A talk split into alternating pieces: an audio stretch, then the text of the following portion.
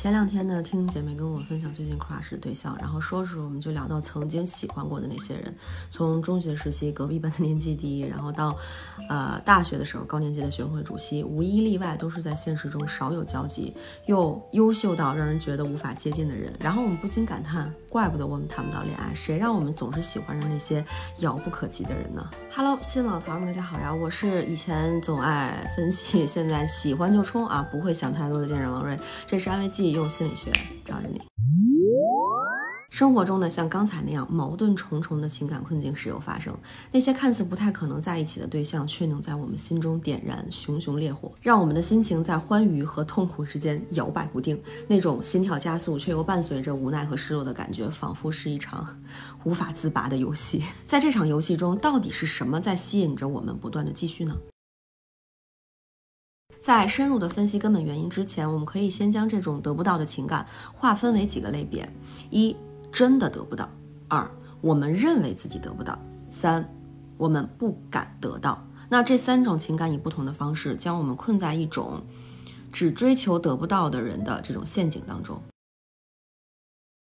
对于真的得不到的人，我们的大脑似乎会对他们有一种特别的偏爱，这种偏爱叫做稀缺效应。尽管这个概念最初源自消费心理学，但其适用范围远不仅限于购物场景。那总的来说呢，当我们感觉某个人对我们而言是不可得的时候，很可能会更容易激发出那种浓烈的情感，因为这种情况下就触发了我们对稀缺资源的渴求心理。亚利桑那州大学的心理学教授罗伯特·西奥迪尼认为，稀缺原则实际上是通过触发人们内心的反抗。这种心理机制来产生作用的，比如说啊，当父母明令禁止孩子吃某个食物的时候，反而会更加激发着孩子去品尝这种食物。再有青春期的少年，如果被禁止吸烟或者饮酒，反而会引发他们对这种行为的浓厚兴趣。就主打一个就是叛逆，对吧？那西奥迪尼就指出呢，这是因为没有人愿意在任何形式的限制和束缚下生活，因此当个体感到自己可能错过或者无法获得内心渴望的东西的时候，他们会更加积极的反抗，更加努力的追求。当我们被稀缺项所左右，选择浪漫对象的时候呢，我们常常发现自己倾向于追求那些难以接触的人，尽管。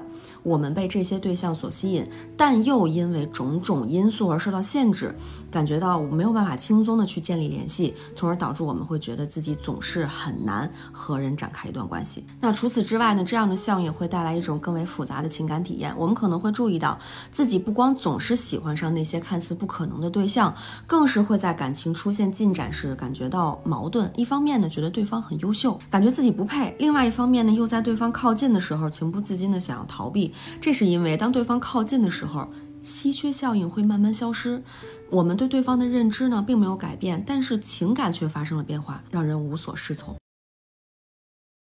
回过头哈，看看我们曾经喜欢过的人，有时候我们会发现，对方其实并不像我们想象中的那样优秀到无法触碰，而是我们当下的情感还有对自己的偏见，给他们加了一层滤镜，使得我们认为对方不可得，以及自己配不上。当幻想的对象离我们的生活比较遥远的时候，我们便有了空间来为他们构建一个理想化的形象，从而忽视了真正的缺点和问题。我们对他们的了解越少，然后想象的空间就越大，使我们觉得对方是我们的理想伴。伴侣。即使现实可能并非如此，这种过度理想化的产生可能和我们的自尊心有关。一些心理学研究表明呢，自尊心比较低的人可能更容易将他们心动的对象过度理想化。当我们的自我价值感比较低的时候，就会倾向于把对方看作是比自己强很多的，甚至是完美的。那同时呢，我们可能也会怀疑自己的吸引力和价值。也许我们和对方的差距并不像自己想象中的那么大，但我们会过于强调他们的优点，忽略了自身的价值，进而形成了一种高攀的心。心态，那这种情况呢，也有可能是我们在自我价值上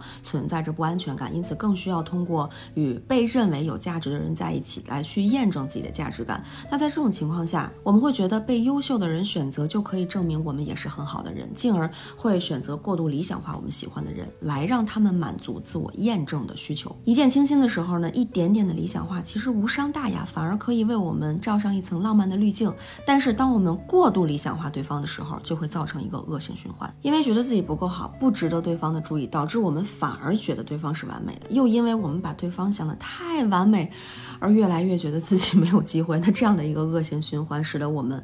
没有办法主动追求，甚至是靠近自己喜欢的人，也没有办法把握时机去开展一段新的关系。是得不到还是不想得到呢？也许这一点听起来有点反直觉哈，但是事实上我们会主动选择看起来不可能的人，喜欢上得不到的人可能是一种保护机制。我们选择那些不可能的人，是因为我们害怕可能性，因为它就意味着。我们要去真正的进入亲密关系，以及要去面对那些可能伴随而来的责任。如果你的心动对象没有那么遥不可及，那么你就会面临很多可能。也许你就不得不走出舒适区，去主动追求他，去进入一段稳定的关系，甚至步入婚姻、组建家庭等等。而在这个过程当中，任何一个环节都有可能出差错，给我们带来伤害。因此，得不到成了我们的万能借口。只要没有希望。就永远不会失望，而一旦你有了期待，就要应对期待落空的风险。当我们选择迷恋一个不可能的人时，实际上是让自己待在了一个不会受伤的安全地带里。随着我们一次次的躲进这个安全地带，喜欢上不可能的人这件事情，给我们的感觉就越来越熟悉。即使爱而不得的感觉令人心酸，让我们苦恼，可是我们。早就习惯了这种感受，于是，一次次的将自己陷入这种境地。慢慢的，我们开始觉得，我就该爱上这样的人。这种机制呢，在心理学中叫做强迫性重复。我们会习惯性的将自己置于习惯的情景中，因为熟悉的事情，即使是熟悉的痛苦，也让我们感到安全。当然，每个人的情感和行为都会受到多种因素的影响，因此，单一的解释并不能完全涵盖所有的情况。然而，如果我们的确发现这样的情感机制使我们很难展开一段关系，你因此而感到困扰的话，那么，接下来的几个方法也许会对你有所启发哦。如果你已经看到了这里，那么就意味着你已经意识到了稀缺效应的存在。我们可以通过反思自己的感情史和过去的伴侣选择来了解自己的感情需求和期望，问问自己是不是经常会迷恋那些似乎不容易得到的人，以及我们是否曾经因为不可得效应牺牲了其他重要的判断标准，只因为对方看似不可得就不加思索地做出选择。我们可以通过想象消除稀缺效应的影响，来审视自己的感情状态。我们可以想象啊，如果对方就是我们身边的人。不是遥不可及的人，那我们的感情是否会发生变化？如果对方突然表示好感，我们是否会愿意回应？如果对方已经是我们的伴侣，我们是不是会感到幸福？通过模拟稀缺效应消失后的场景呢，我们可以更理性的评估自己对对方的感情是否真实，而非仅仅是源自一种稀缺的心理状态。那与此同时呢，我们可以尝试扩展我们的伴侣选择范围，不仅局限于那些看似稀缺或者难以接触的人，而是给自己更多的机会去认识各种各样的人，包括那些。可能不符合传统吸引力标准，但却具备其他有价值特质的人，那这种做法呢，可以尽可能避免我们过于依赖稀缺性和不可得性去做出判断。最终的目的是让我们的感情选择可以更加多元和理性。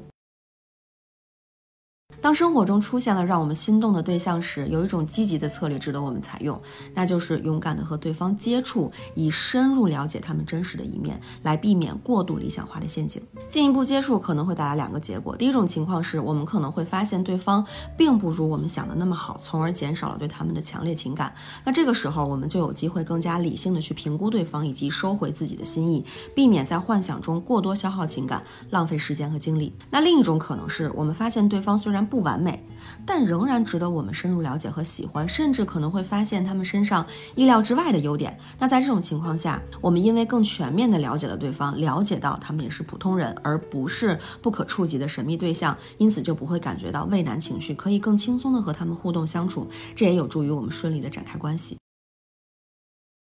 当我们意识到自己是在理想化对方的时候，你其实可以问问自己的内心，到底是我们认为对方实在是太完美，还是觉得我们自己太不足够？那这个时候呢，和好朋友交流也许是一个非常有益的途径。我们可以问问自己的好朋友。觉得自己身上有哪些优点？因为周围的朋友一定是被我们身上的某个特质吸引过来的嘛。所以，即使我们再对自己感到不满，那好友们也永远是提醒我们看见自己闪闪发光一面的那个人。与此同时呢，我们可以在恐惧接触对方的时候，探究自己的爱情观是什么，让我们对于主动追求别人，然后付出感情、做出承诺感到不安，又是什么？同时让我们向往爱情，觉得自己在当下是需要爱情的。只有想清楚了自己对于感情的态度，才能够让我们更加成熟的去面对情感。不至于急于求成、过度付出，也不会过于逃避而错过一段感情。另外，无论我们选择爱上什么样的人，或许都可以尝试着抛弃以价值来判断的眼光，将每个人视为独一无二的个体，把人当作人来爱。不管喜欢上什么样的人，和什么样的人建立关系，都不应该成为我们判断自己价值的标准。我们的自尊和价值从来不取决于我们所吸引或者交往的对象的人的特质，或者是社会地位，而是建立在我们的自我认同和自尊感的基础上。当然，自尊心不是一蹴而就的哈，它需要呃长期的自我探索和践行。但是接纳自己是这条路上关键的第一步。好了，今天视频到这里就结束啦。最后的纪念弹幕就来发，让喜欢再简单点吧。当我们走到情感的十字路口，常常面临选择：是坚守在得不到的幻想中，还是迎接现实的拥抱呢？无论我们选择哪种道路哈，重要的是要想清楚自己的内心需求和愿望，勇敢的去探索爱慕之人的真实的面貌，可能会有惊喜。可能会有失望，这些都是我们成长和学习的机会。爱情不仅仅是关于追求一个人，而是关于与一个人建立深刻的联系啊，共同成长。当我们敞开心扉，真实的去面对爱情，不再被遥不可及的人所困扰的时候呢，我们将拥有更多的机会，更丰富的情感体验，以及更真实的自己。好了，今天视频如果对大家有些启发的话，别忘了一键三连哦。安慰剂的视频每周更新，我们下期见，拜拜。